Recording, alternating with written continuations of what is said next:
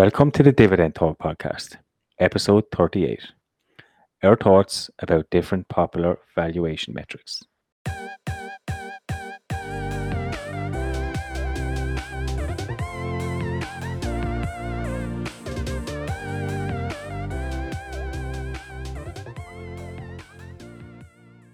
Hey guys, welcome back to another episode of Dividend Talk. I'm your co host, Engineer My Freedom, and today I'm joined with European DGI. This is a podcast where we discuss our passion for dividend growth investing with our own unique European flavour. If you're new to this channel, please hit the like button and subscribe to us, and check out our previous episodes on YouTube and Spotify.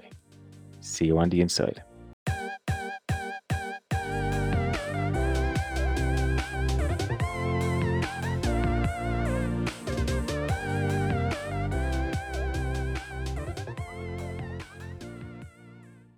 Hola, European DGI. How have you been this week? Really good. Uh, finally, I got to um, relax a little bit after earnings season. I mean, I know there were some growth stocks this week, but you know, I don't care too much about those. So it was so relaxing. I could focus a bit now on my analysis to look back at some of the companies that were uh, reporting earnings and to get some inspiration about companies I want to further analyze and write about on my blog. So it was actually quite relaxing. But I'm wondering if it was the same for you.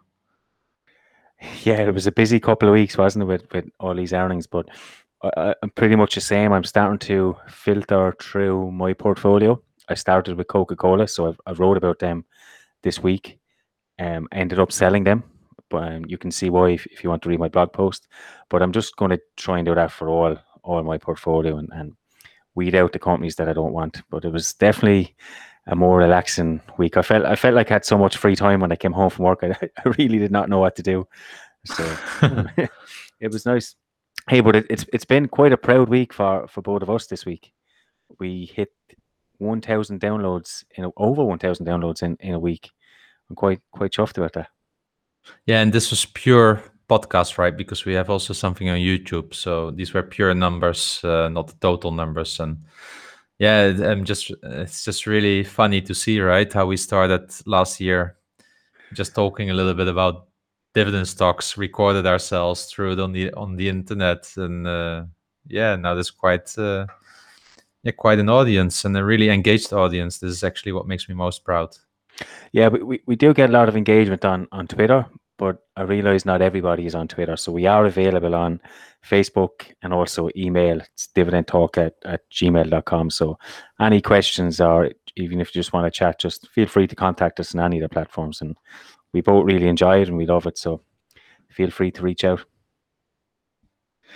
So I'm I'm just going to jump straight to the point here, and and I believe a lot of people have been waiting for this, but you've done it again you send out a tweet and a CEO resigns. How how do you sleep at night? How do you feel about this?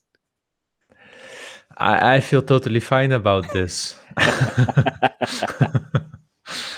it's it's really simple in this case. Uh, so for the listeners, what I did um, uh, after the dividend cut from Danone, I tagged the CEO from the Danone, Danone, Emmanuel Faber. I guess he will be listening actually today because um, will be part of his personal development plan. But uh, I tagged him on Twitter and I, I asked him like, why did he do this? Because I was clueless, and I did this before also with the former CEO of Intel, and literally uh, both CEOs and the, the only CEOs that I ever tagged like that uh, resigned or got fired. So there was, you know, uh, all jokes aside, this is of course just coincidence but uh, yeah, it is fun to see, right? And in this case, he resigned himself. It was his proposition. I, I learned when I read through the analysis is that there are some uh, active investors there that are really demanding change. I think it's good. I feel a bit sorry for actually f- for the person from that point of view because what I really like about the CEO from Danone is that he has really the stakeholder mindset, uh, wants to do good for the world, um, also in his product line and that's why they have such a nice product line now yeah that's why they have all this uh, plant-based stuff which i really see yeah. as the future i just think that uh, at a certain moment what you see of an, an organization itself as well sometimes you just need a new fresh wind, someone with new ideas. And I, I can only say that I have respect for a CEO that comes to the cl- conclusion themselves that it might be a better better uh, role for someone else to to try it. I think he still stays being the chairman, but not the CEO anymore. So Yeah. actually, I have a bit of respect for that. Um, that he resigns, I think, is is is a good thing. Um, he cut the dividend with eight percent, so I, I believe you're not totally sane then anymore. Whatever good strategy you have behind it. Um, Yeah. yeah. Look, I, I'm not sure it was the dividend cut that that made him resign.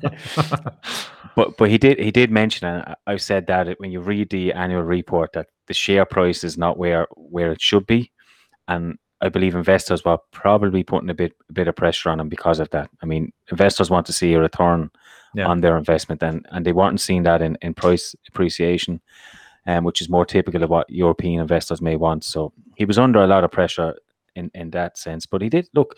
He did make some good re- reforms. I think it was a shame he stepped down. I, I don't think he performed too badly. I would have liked to see him continue for a little bit. So, no best Yeah. best of luck to him. And and it's it's it's untypical, isn't it, for kind of a French guy or a French company to to do something like this? yeah that that's that's that's where my respect comes from yeah that he actually does it i don't know Mm. if he had a gun on his head of course i was not the the fly in the wall in the room there Was was it your gun?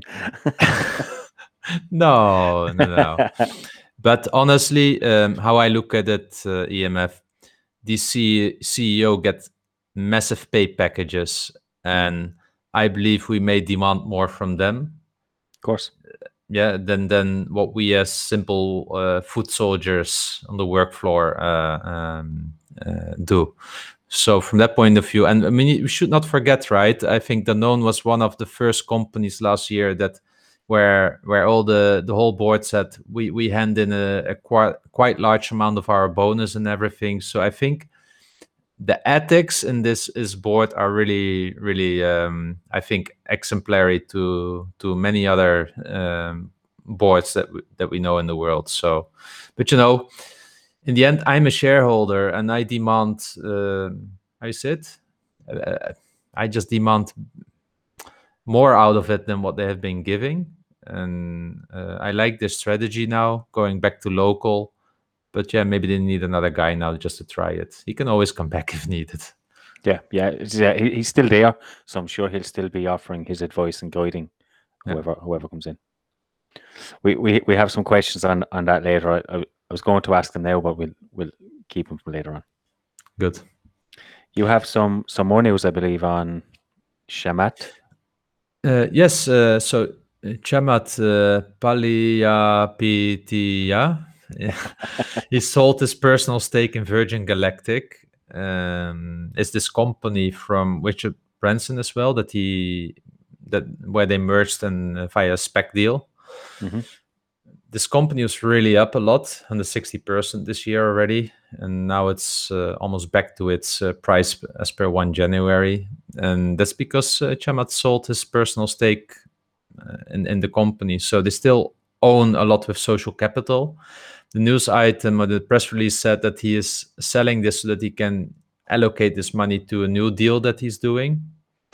And I understand this, but I find it really interesting then how the stock prices respond to that, how the market respond to that. So what it tells me that Chamath himself is like like Cathie Wood. If if they put somewhere their money, then they have such a large following that really really drives really strong volatility in the share price. And I find this amazing to see how how many how many people are in it only because of him. Yeah. al- although his company is still in the in Virgin Galactic, so that's also really interesting. Yeah, his, his company's still in there, but if if you're following him and you see a, a large sell off like that, automatically it would trigger you to sell as well, wouldn't it? Because if if he's getting out, it means he's made his money. There's better returns somewhere else, and that's why he's getting out. So why why Yeah, would but- you stay in there? Well, because you believe in the business. Yeah, yeah, but it, if you're following a company purely based on on this guy, you, you might not. I know they're not, of course. Yeah. Yeah. I'm not such kind of investor. Uh, that point No, no, view. no, me neither. But but you do see lots of like like the Cathie Woods. You do see lots of people investing purely because these Yeah. guys are doing it. So when when they get out, Yeah. then naturally you're going to get out of the market, and it's gonna it's gonna Yeah. cause a, a sell off. So Yeah, yeah. I have that only when when you are buying something that I think like, hmm, should I buy it as well? But other than that, I don't have that.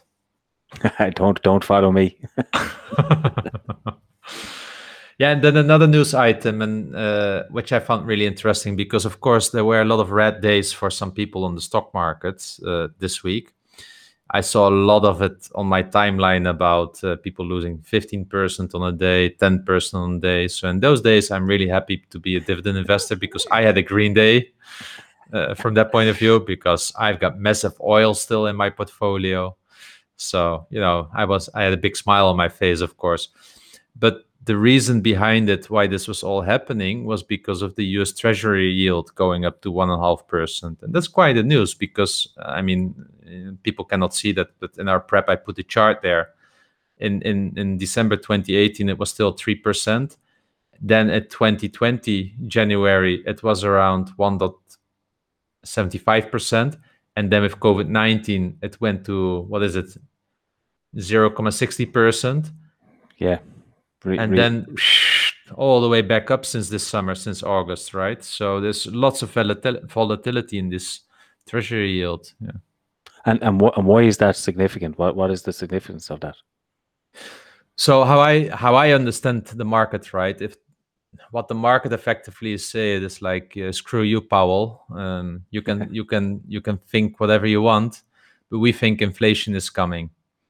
So this means that you know we, we demand more from the US, US Treasury yields, and you know then and then you get this inverted because what's important when you consider inflation and such and the US Treasury yield, it has an impact on the um, how you say it on the cost of capital in the market because it then also becomes more expensive to to for instance to sell bonds. You, the market will demand a higher return from you in percentage wise which means then if you start using evaluation criteria what we which we are talking about today like a discounted cash flow which i think half of the market runs on and it suddenly doubles compared to two three months uh, ago. Your cost of capital will increase. So your weighted average cost of capital which means that if you discount that with your future earnings let's say your future cash flow it's just less worth than what it was two weeks ago. Hence you want to pay less for a company.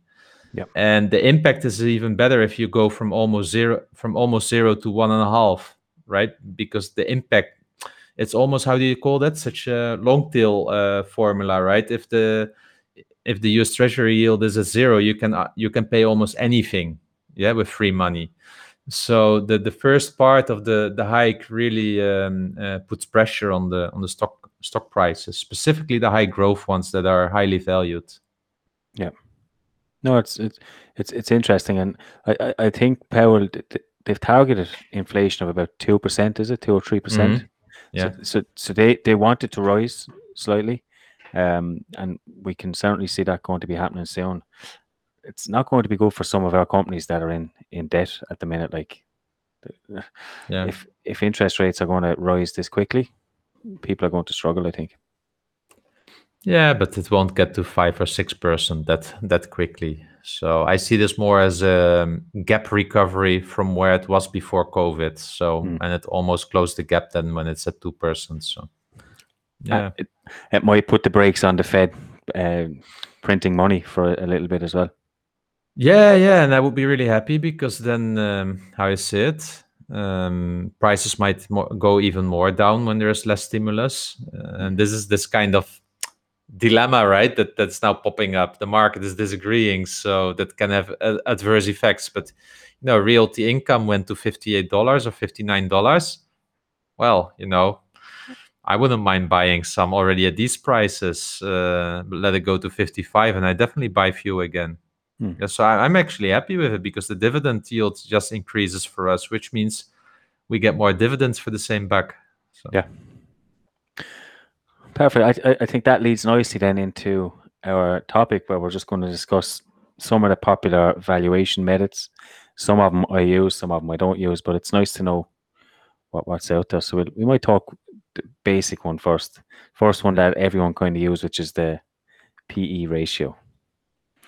So do you want to explain to our listeners in basic terms what a PE ratio is?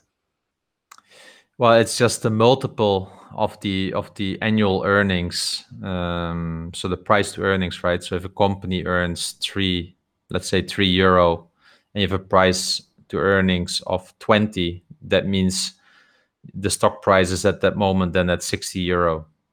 Yeah, and and there is kind of a rule of thumb that many dividend investors use that you shall not pay more than 20 uh, times the earnings uh, for a company because otherwise it's overvalued.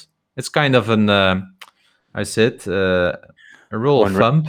Yeah. Un, unwritten rule, so to speak, with with dividend companies. But to be honest, it's it's not something I follow at all. And at the moment, we've got valuations above twenty or well below twenty. I personally like to check against the industry and see what the industry average is doing and, and base it off of that. I mean, comparing, I don't know, someone like Walgreens, which has a low PE ratio, to a Microsoft, which is a high PE ratio. How can you put a valuation of 20 on both companies in different sectors? It doesn't make sense to me really. Well, actually, um, I, I fully understand what you say, but I often do look at it because um, from the other side, you could say like, okay, you know, it takes 20 years to get your to get the, to get to the earnings, right? It's quite quite a lot, 20. So if you then suddenly have a price to earnings of 30, and that's the weakness of this PE ratio because you're not taking growth into account, earnings growth. But if it is then for a slow growing stock uh, at 30 PE, it's for me something that usually I already disconnect from or disengage from. Of course, the the weakness in this number is as well that the earnings might be uh, having a one-off, for instance, uh, an impairment or something like that, which makes the earnings really really low. And you see this, for instance, for cyclicals like an oil company. Yeah. When it's going uh, really well, the PE is is is is uh, how you say it really low. But when it's going really bad, it's terrible. But actually, the best time to buy them when when when when it's bad. Yeah. So Yeah, but I, I, I think this is a good starting point for, for most people when coming up with some sort of valuation. It gives you an average of where the company is at, really. yeah, But it gives you a feeling that that's gives- what yeah. it is. Yeah. yeah, it gives it gives you a feeling. That's that's a good way of putting it. And then we have also uh, let's the next one is the price to book ratio, the the famous one that Warren Buffett was always promoting. Yeah, where he looks at the equity, which is the, uh, equity is basically the book value. It's the assets minus the liabilities, um, and then he he gets the book value per share, and then divides divides that by the price. I think I said that right. Um, so it's it's a, I I don't use this a whole lot because I find, say for example, I was I was looking at Coca Cola for example this week. I mean, they have a lot of intangible, I mean, intangible Mhm. assets and stuff. So their branding and, and goodwill, and this doesn't give a, a, a reflection on that. So they have a negative price to, price to book value, for Yeah. for example. So I, I kind of swerve this one a little bit. I, I do look at it, but I don't give it too much too much notice. It's it's it's not for all. It's not for all industries. I'd imagine the oil sector is probably a tough one for this one as well. Yeah. So I, you know, why I never use it because I believe it's quite popular when evaluating uh, uh, banks and such because there it Mhm. makes more sense, right? If you look at the assets, and I don't buy banks. And Buffett really liked it because his company was always cash rich. It's really asset rich. I think it is one of the the most uh, tangible assets uh, in the world as a company, Ber- Berkshire. So then it makes a bit more sense. But I also know that he stepped away from it because, for instance, if you're buying back shares, your equity also goes lower because of your treasury stock. Mm. So with the financial engineering and such, it becomes also much more harder to um, to get a reliable value out of it. Yeah, I, I, I think I think you hit the nail on the head. It's more for an asset-rich company. It's Yeah, uh, maybe likes of Google and stuff like that that that are really really asset-rich, but it's I don't find it a really good indicator for for most Mm. companies. And how do you what do you think then about the next uh, valuation metric, the price to sales? A- again, it's it's it's not another one that that I use a whole lot. Um, it relies a lot more, obviously, on, on the sales and, and, and revenue, but again, that can vary. That can vary. So, I don't I, I, I don't think I've ever used price of sales. Don't Yeah. think I've ever used it. So I know it's popular to use it um, when you have early early uh, growth companies that are not making profits yet, because then the price to earnings makes no makes no sense, as an example.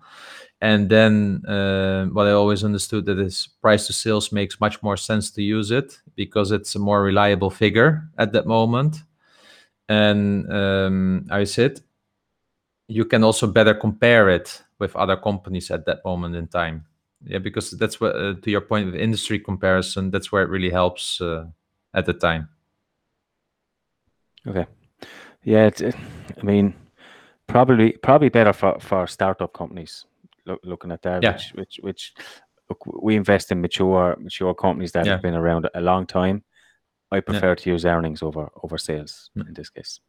I think it's good to share this um, specifically with our listeners that are new to dividend investing that if you go to morningstar and you see all these ratios you know after six years of dividend investing like like we mentioned uh, for me pe and, and and probably price to f- uh, free cash flow as well Yeah. makes some sense but price to book and price to sales i i, I typically skip them uh, straight away those those are not values i look at at morningstar they are nice that they are there but they don't have meaning uh, for me Yeah, I'm I'm I'm the same. I, I, I look at them. I look at price to book sometimes. I might compare to the industry, but I don't pay any attention to it. So in, in my template that I use that I, that I share, you'll see that I use a dividend cash flow, dividend discount model, and the PE ratio. I get the average of each. Um, that's pretty much what I use to value. But you mentioned we mentioned PE ratio, and and it has a downfall that it doesn't take into consideration the growth but there is one metric that does that, and that's the peg, the peg ratio. hmm So this one I actually use quite uh, quite often, not a lot, but often, and because what it really does is um, it's the PE divided by its growth, right? So uh, let's assume that your price to earnings is 15 and the company is growing also with 15, then you have a back of, uh, of uh, 15% earnings, right? Uh, future earnings, Yep. estimate earnings, let's say, then you have a PEG of one and the the rule of thumb is like under one it is um, how is it undervalued between one and two you could still consider it for for a good business but when it's over two it's usually too rich uh, valued and i like this metric a lot because if you think about one of the metrics that is available on the web uh, quite easily without any effort without any analysis I like this one the most because it really quickly tells me that there's growth behind this uh, uh, company. And it makes it also easier when, for instance, if you look at the PE to your point earlier, when it's 25, uh, 25 and then the company is growing with 20% earnings, expected growth, yeah, then it's attractive, right? So I, really like that uh, ratio for that um, for that reason. Do you know what what growth rate it takes? Is it one year, or five years, or I believe it's the the one year, if I remember uh, correctly. Yeah. okay? And this is based on the analyst forecasts and everything. Uh, Yeah. Yeah. So I mean, it's it's a little bit short sighted in that in that respect because growth rates can Yeah. can fluctuate, but it's no, it's it's still it's still a good good metric. I actually found a- really good website um today on that by a guy called Aswath Damodaran, I think his name is. It's a it's an incredible website. He has tons and tons He's the tons. master of valuation, I think. Yeah, it's it's it's incredible. I've I've only came across him today, and I just before we came on air, I watched two videos. He's he's incredible, but he has a resource there, and it has every company. It has all these growth rates. I'm probably going to get lost in that website this weekend. Uh, We'll post a link in this description, and I recommend checking it out. But his videos that I've watched are, are top class, and and his his Yeah, I believe he's a professor at New York uh, Yes. University, and he's often on CNBC where they interview him, and they call him the master of valuation. And I remember Burswolf was always quite a big fan of him. Yeah, I, I I don't know how I haven't come across him before. Maybe I haven't. I don't remember. But uh, when I, I was I was getting lost in all the valuation, all the Excel spreadsheets he has. Literally has everything, and you Yeah. can download it, and it's for free. He doesn't ask you for an Yeah. email address. Doesn't ask you for anything. Just all they are, take it and use it, and it's pretty good. So because his uh, salary is paid by the uh, by the students in the tax office, so he better make it for free indeed. hey, he could he, he could he could earn a few quid if he really wanted to. It's it's That's true. That's it's it's, impre- it's impressive stuff. But I'll we'll put it in in the link below, and I would say check it out. Okay, so then um, now let's look at uh, the next one, which we already start to calculate ourselves a little bit. And next one will be the dividend discount model. And I know you've used it also a few times. Could you elaborate a little bit on what it is and what you use it for? Yeah, so so we're pretty much looking at the future cost of dividends based on based on the value now, what what it'll be into the future is what we're looking at.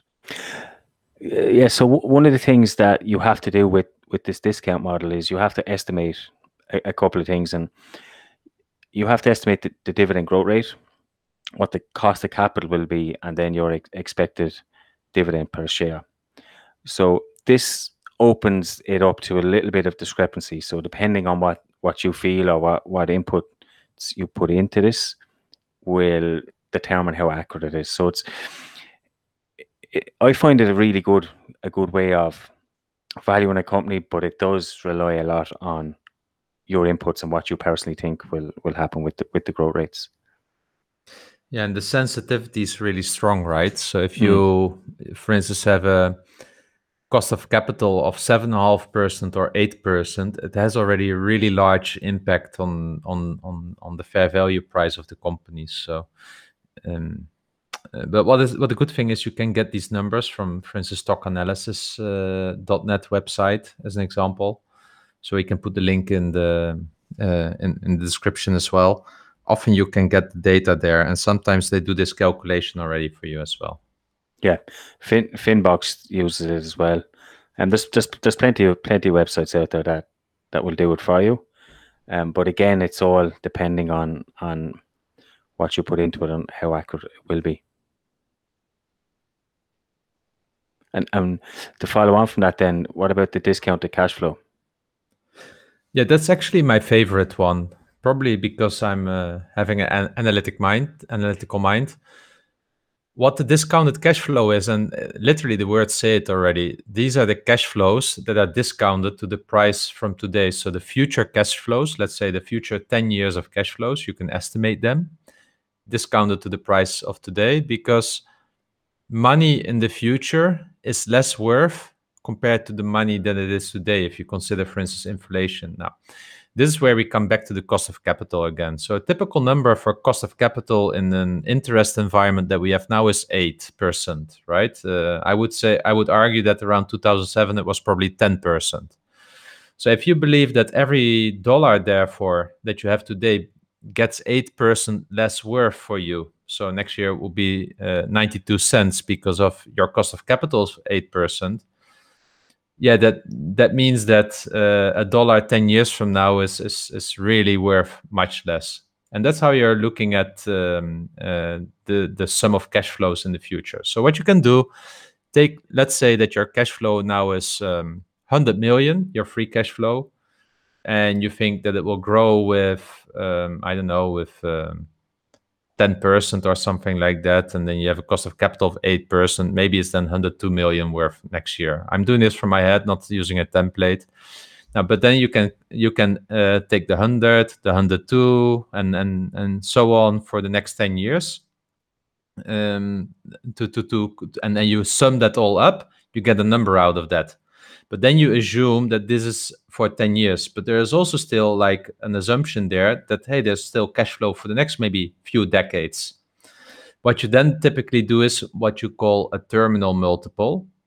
So you say like okay in the company then will be still like um, let's say we're 15 times the cash flow in year 10 yeah if if you want to want to purchase that company. So what you do then is you sum the 10 years of cash flow plus the multiple of 15 times the ca- cash flow and then you get the number out of that. And that number is your uh, intrinsic value of the company and you divide that by the amount of shares that are outstanding and you get the fair value price of an individual share. It i think it will sound really complicated uh, and it is not easy because you really need to know what you're doing but i think that there are a few components that are really important and that's the the free cash flow that you estimate the growth rates that you estimate and I would always recommend to not um, use, for instance, a growth rate in, until into eternity. Just think about the first five years that maybe you think five, six percent growth, and then it goes to two percent growth, like almost like a bond or inflation related. I would recommend that for, let's say, consumer staples and such. And um, then you have also your your cost of capital, or, or also called discount rate those are the most important factors. I would say those factors in itself are a little bit less sensitive than the dividend discount model. That's why I prefer the, the discounted cash flow model. And the discounted cash flow model allows me really to to take uh, my thoughts about the business into consideration. So if I think that the business now still have like has like two or three years of exceptional growth ahead of them because of a catalyst, but then it will die down again because the market is saturated. You can all all put that in the dividend uh, in discounted cash flow formula. That's why I like it. Um, and and yeah, there I, I will soon, not today yet, but I will soon put also my template on there on my website so people can find it later as well, or people can just ping me to get it. But I think you have also a template for that, so they can also go to your website uh, to grab it if they're interested. Yeah, and we have we have one last one to speak about, and I think this might be the most popular with some of our um, colleagues out there. But it's the dividend yield. yeah, we should not forget that because I think many people make buying decisions based on the dividend yield right? We're dividend investors. So for me, for instance, a company below 2.75% yield should really have something special for me to consider it. Yeah, so if you think then from a valuation point of view, yeah, probably I'm more interested in companies that are valued in such a way that they give me a dividend yield of 2.75%. Yeah, I, I, I, I look for kind of 1.5 times the S&P 500. Mm-hmm. That's that's what I look for. But it's it's easy to get caught up in this. If you look at someone like like AT and T, for example, with a seven percent with a seven percent um yeah yield, it's easy to feel that they are undervalued at that price. But then if you run a dividend or discounted cash flow on them, you will probably find that they're not undervalued. Yeah. They're, they're probably fairly fairly valued or overvalued. Yeah, and, and that's probably good, really, what I actually forgot to mention about the discounted cash flow model, because you need to substra- subtract it with all the debt and add the cash on hand to it. Yeah. And a company like AT&T looks usually really poor after that uh, yeah. compared to, to others. Yeah, you're right. Yeah. So what I would just say, like we discussed now, I think seven or eight metrics. Um, I think six out of them I, I consider in my analysis so it's not I, I never focus on a on a single metric by itself. I look at the pe i look at the price to f- free cash flow. I look at the PEG ratio. I look at the di- dividend discount model. I look at the discounted cash flow and i look at the dividend yield. And if most of them are in red it's a no buy. Even if my favorite one the discounted cash flow still tells me it's it's it's uh, undervalued.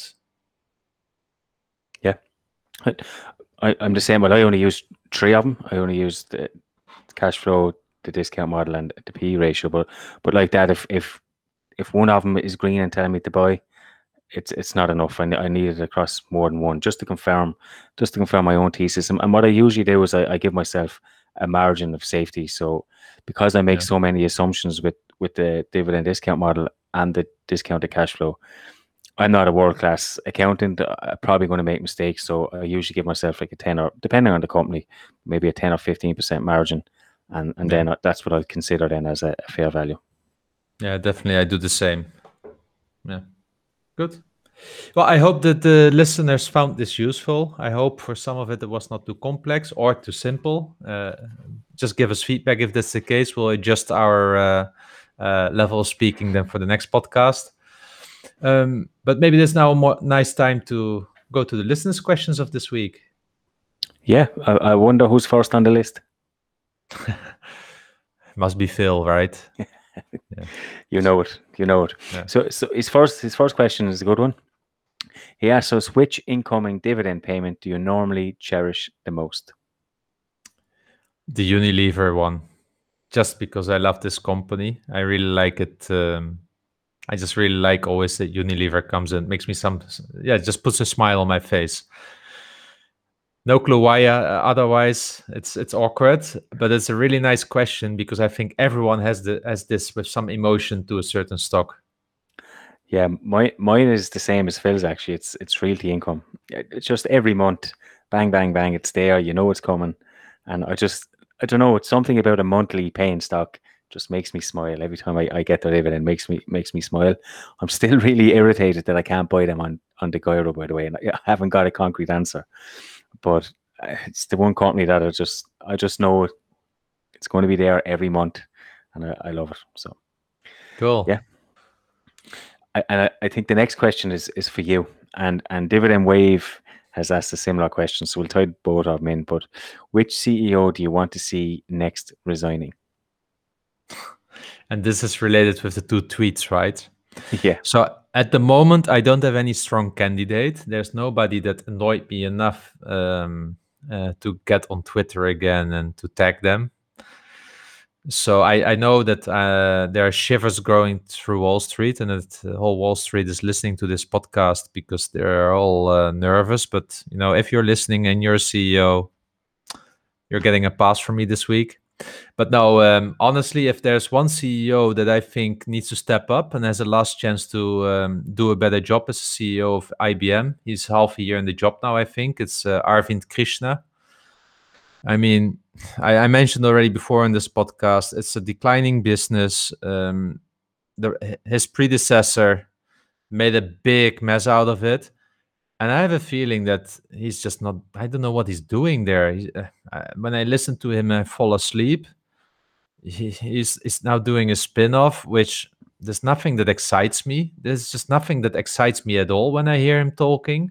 So if I have this already, I think like, what about their hundred thousand employees? What are they thinking? If you have such a such a leader that that that I don't know. I mean, it looks like a painting. Yeah, nothing. You know, it just sits and and, and watches. So for me, I think he um, he needs a strong personal development plan, and and start yeah start getting some I don't know some how do you say it, some sex in him or something like that, some energy in him. yeah. If if I if I was Alan as Alan Jope, I think the Unilever CEO. Yeah. If if I was him, I'd feel a little bit under pressure because it's the company you love the most, and if he slips up, he could be next out the door. Oh yeah, true, true. and and how about how about John John Stankey of of ATT? How how do you feel he's doing? Well, what I really appreciate about him is that he's actually just selling all the crap that he was that he has inherited. And yes, he do he's doing this as, at at you know bargain prices. But uh, what I like about them is a little bit like uh, Mr. Culp from General Electric. They got such a mess uh, handed over that, uh, and and if I now look at what's his name, Larry Culp or from GE, I think this guy is doing really great, and I have a similar feeling about Stankey a little bit. I mean, I really do. I'm really not happy with AT and T with the shareholder wealth destruction that they have done. However, the Stankey at least he's doing something, right? He's making up his mind. He's doubling down on HBO. Is active in 5G. Of course, he has to. but I don't see this guy buying another DirecTV or what is it, Blockbuster or something like that. That's really what I don't see him doing. Uh, if he does anything, it's probably something stupid more that he goes into the satellite business, but at least then it's like forward looking, not backward looking. So for me, no, he's actually doing a good job, and and and I, I just would like to see that he's not fooling us as shareholders with with shouting that they dec- I don't know was decreased the debt while the debt went up. That's just pure lying. You shouldn't do that anymore, and we should maybe just send him a message, like a, a direct message, saying like, "Stankey, you know, nice guys, but you know, don't fool us." Yeah. Yeah, it's it's interesting to hear you say that he he sold sold DirecTV. He more more basically gave it away. Yeah, he gave it away. Yeah, but maybe you know, maybe that was was even the best because um, the alternative was that he had to put money with it. So, yeah. So, so I, I just did a quick Google here while we were while we were chatting of the five worst run companies of 2020. Can you guess? Can you guess the five of them? No. Okay, first one, AT and T, John Stankey. second, second one, Intel. Bob Swan when he was when he yeah. was there. The third one is Ford, uh, James D. Farley. Yeah. Then we have IBM. So we have yeah. Arvind Krishna. then we have Macy's Jeff Jeff Gennette. So I mean three three out of five we picked there. yeah. So you know we would all we would almost start to believe in ourselves. Come on, we're just bloody retail investors reading some annual statements from time to time, looking them up on YouTube. I mean, we're we're rather stalkers than investors when it comes to the CEOs. so. Exactly, exactly. Uh, great questions and, and probably expected this week uh, based on based on the events of your tweets. Yeah. But hey, who knows? Maybe Stankey is next anyway. Let's go to the next question from Dividendencheck, our German uh, friend. And he said, he asked, I recently saw a video from Ian Lopuch about the speculation strategy. Do you also own more speculative stocks, assets, or do you focus exclusively on dividend stocks? So recently, I've started to uh, trade a little bit in in foreign exchange. So I, I always have this itch to, to trade always always have always had it. And i've started recently there's there's a there's an irish guy called michael horton and he's the he has a podcast called the irish fire podcast and he's has a few blogs and he's a great guy. I've been chatting to him quite a bit. But he started up this new website called treaty fx where he guides you through the basics of foreign exchange and he also shows you how you can copy trading. And there's a couple of there's actually a, a, an irish guy called runs Black Wave Capital. He manages nearly three million in that, and you can copy his trades, or it does it automatically for you. So it's a, it's a good way to learn. You can put in whatever. I put I have a small amount of money in. It's a good way for me to learn, but also scratch scratch that little itch of of trading. Um, so that's that's what I'm doing. I'm I'm not comfortable in picking growth stocks. I'm not comfortable in, in any of that, but I, I do want to trade. So I've been toying a little bit with options and trading other stocks. I, am using interactive brokers for that, but I'm more focusing on on FX at the minute because it's more fast paced, and I, I want to want to learn it. So that's where my speculation is. But I've I said a small amount of money in that. It's it's purely it's purely for fun. I, I mean I don't mind if if it crashes and burns. It's it's more of a learning ex- experiment for me. But dividend investing will be my main main strategy. Yeah.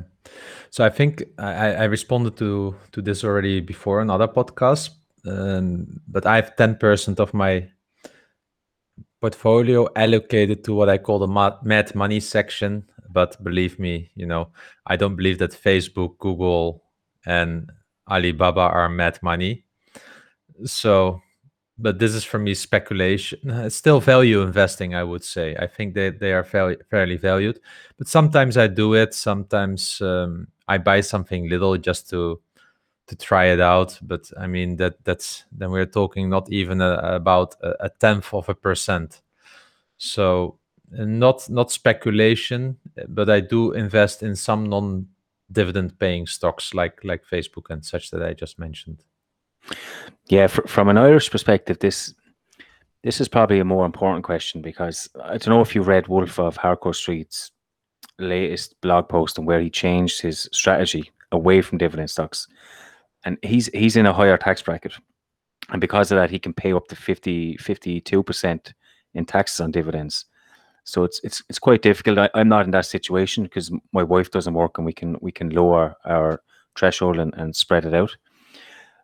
So from an Irish perspective, dividend stocks might not always be the best case, but I've, I've already explained before ETFs follow a similar route. So the tax is, is quite heavy. So that lends it down to the road of buying companies to hold like a growth stock. Yeah. But again, that's that's difficult for me. So that's why I stick to to dividend investing. If I was to pay 52%, I'd have to have to rethink that a little bit. But it's Yeah. it's part part of the reason I want to learn how to trade. And if I could make three or four percent a month off off that, I'd be quite happy. Yeah, definitely. Mm. Good. Thank you. Uh, good question. Then we have Tommy. He asked, "What do we think about Leggett and Platt Inc. Incorporated?" Do, do you know what? I, I'll be honest. It's one of these companies that I always see pop up, but I never, I never really look into them, or Yeah. I've never had the urge to actually look into them a, a little bit more. Yeah. So I, I, for me, the same. I always see it passing by, but also to give Tommy an uh, an answer to if I will pull it through my dividend screener, it actually loo- looks quite good because it has 49 years of dividend growth, which is for me really a dividend aristocrat. And I think 50 years it becomes a dividend king, and there are only a few companies in that list. Yeah. It also spots currently a, a yield of around three and a half percent, which I think is um, uh, actually quite a good yield. And if I look in their uh, at the business that they are in, so it manufactures and designs and produces all kinds of engineering components that that you find in homes, offices, and auto and, and automobiles. So it's it sounds like um, a boring business. Forty nine years of dividend growth. So it it passes my criteria for my dividend stock screener. So I'm actually uh, thankful that Tommy shared it with me, and maybe I should loo- start looking in it uh, a little bit because I, I I like boring companies like that. Boring companies is what is what we love. I, I, hey, I'm always amazed at, at people that know every single stock. You know I mean? Every company they, they know about it. I don't know how how people do this. I, I struggle with my portfolio, let alone adding in hundreds of other companies. So Well, let's do this podcast for another five years with so many listeners asking these uh, great questions. I think we'll we'll double our knowledge about stocks. Certainly, certainly, and I look forward to you writing a post maybe on these. Yeah. Sweet.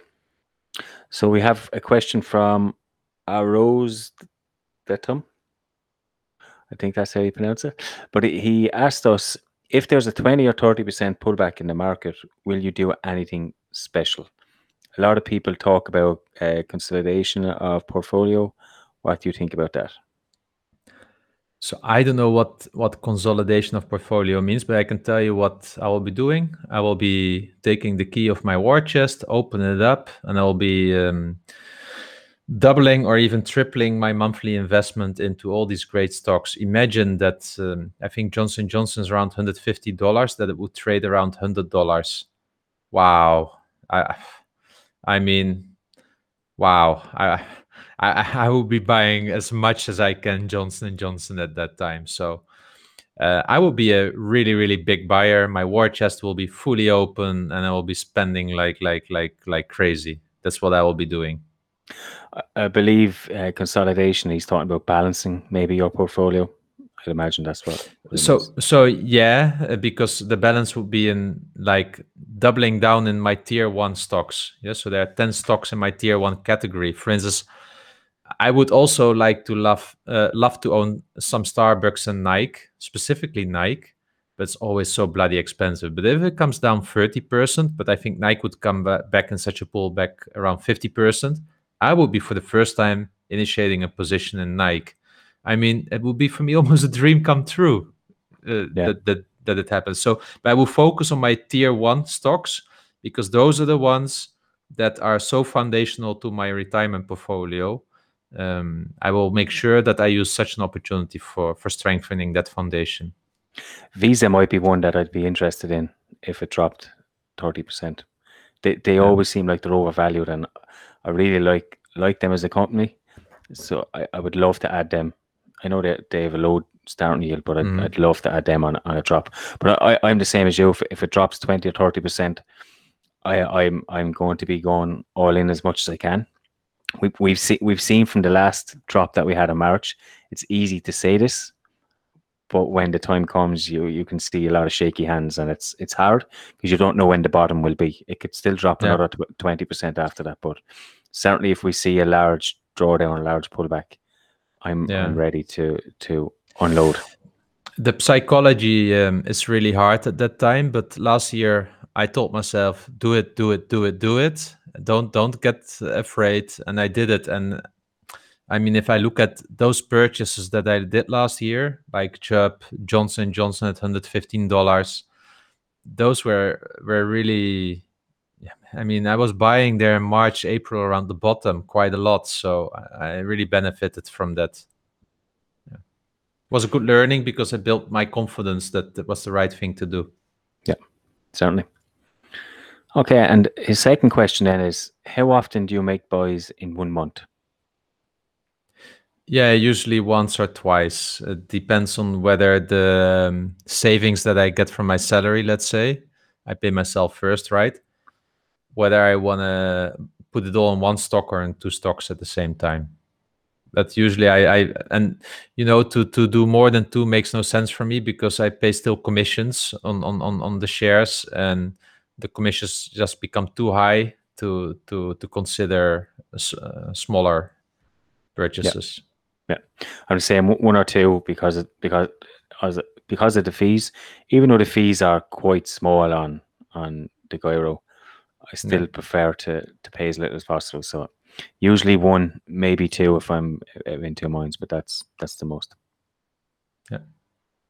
And then Tony has the last question. He asked, "What financial media do you read, and would you and what would you recommend to others?"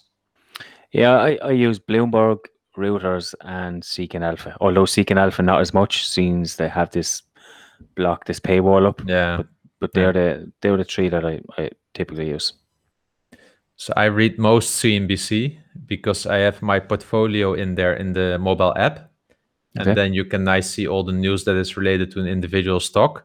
What I also like about CNBC, they have all these little videos about where they're commenting on a certain company. So I can then see, for instance, on a company that I own, I see, for instance, few pundits responding to it. And of course, these pundits, they might have totally different investment strategies, but that's why I like CNBC. But to your point, um, this is usually quick news, quick bites. If I want to know a little bit more, I, I sometimes buy the financial, uh, what's Financial Times, Yeah. and but then I buy it in paper copies that I can read it from home, just just because it's more study material. And when it for the rest, uh, actually after CNBC, my biggest financial media are just the investor relation pages that I'm, uh, you know, roaming around on. so One, one, one magazine I do buy occasionally is The Economist. Yes, it's also a good one. Yeah, which I quite well, I, when I used to travel quite a bit, I pick it up in the airport all the time. yeah, me too. Um, Since lockdown, I haven't actually bought it. I actually I was actually thinking about that the other day. I miss miss buying it, but then that's because I probably miss traveling. So Yeah. but it's uh, no, it's another good one to add to the list. Okay, so thank you all for all your questions. Um, as you could hear, we're quite passionate about answering them. Let's go then to the last section and let's introduce the stock pick again because last time we had so many stocks to discuss that we uh, felt like okay that was a bit enough. But now in this case, um, I would like to talk about consolidated Edison. I wrote a blog post this week about my watch list where it was also part of, and why I'm writing this, why I'm why I'm bringing this one up is because Red Electric, Red Electrica, the Spanish utility, cut its dividend by by five percent, and they're also committing less of their dividends in the upcoming years. Uh, they put a bottom in place, which is less than what it is today. So for me, I want to get rid at a certain moment of Red Electrica and replace it with another utility. Then I did my stock screener, and I came out on consolidated uh, Edison, which is a one of the largest utilities in the United States, with a majority of its operation in the state in the state of New York, and it mainly distributes electricity and gas. Um, it has already 47 years of dividend growth. So, like like the other company that we just Leggett and Platt that we did before, also again a massive dividend aristocrat. And it currently yields around four and a half percent, which is quite decent for a uh, for utility.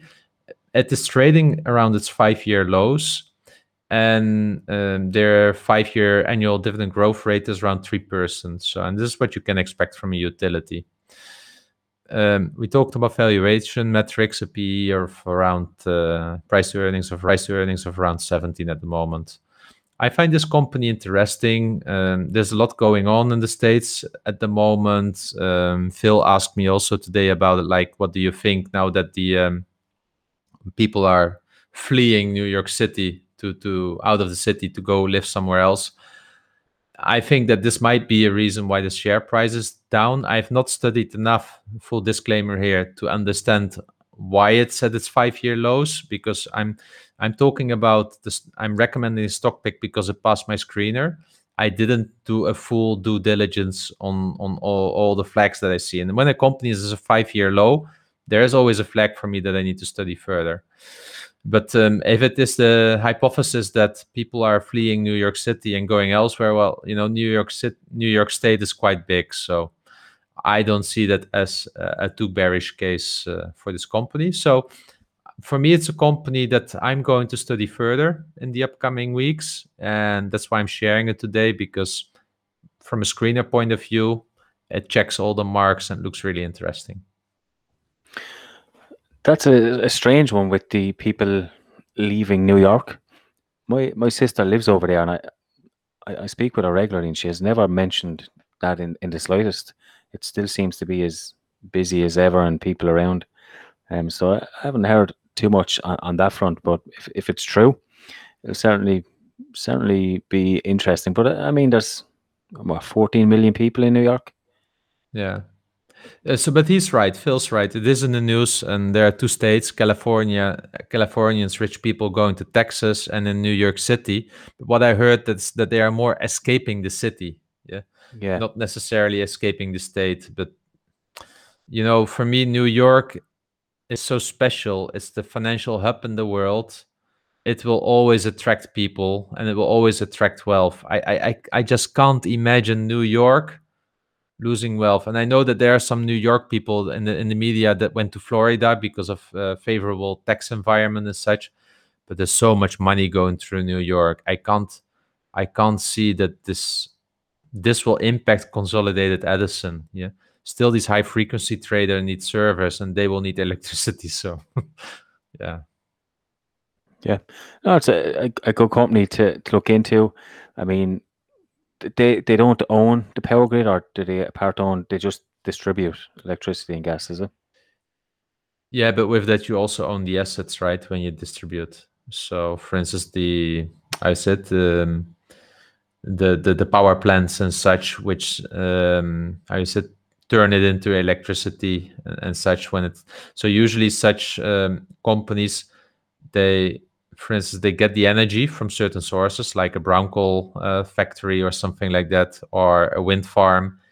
And that's where the connection comes to a utility company because they then get this kind of electricity in their own current, right? They transform it into the right current that you can distribute, and then they distribute it uh, to the to the homes. But usually, you see then when it comes close to the homes, there's a like a last mile company or a small utility uh, bringing it to the last to the homes. So That's a, do you know what? That's a pretty good explanation.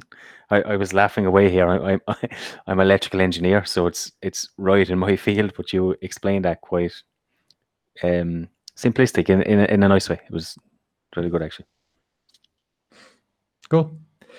Having said that, I think we came to the to the end of the show again. I mean, time flies. You know, it's amazing. Yeah, I can't I can't I can't believe that. It's felt like it was only five or six minutes. So it's after it's after flying. Yeah. Good. Well, thank you everyone to for staying so long with us. Um, we wish you all a really good weekend. Of course, if you have some time on hands, leave us this re- review on Apple Podcasts. It really helps us out. Thank you for that. And once again, we mentioned it before in the show. Drop us just an email if you're not on Twitter. Just drop us an email. So it's dividendtalk at gmail.com.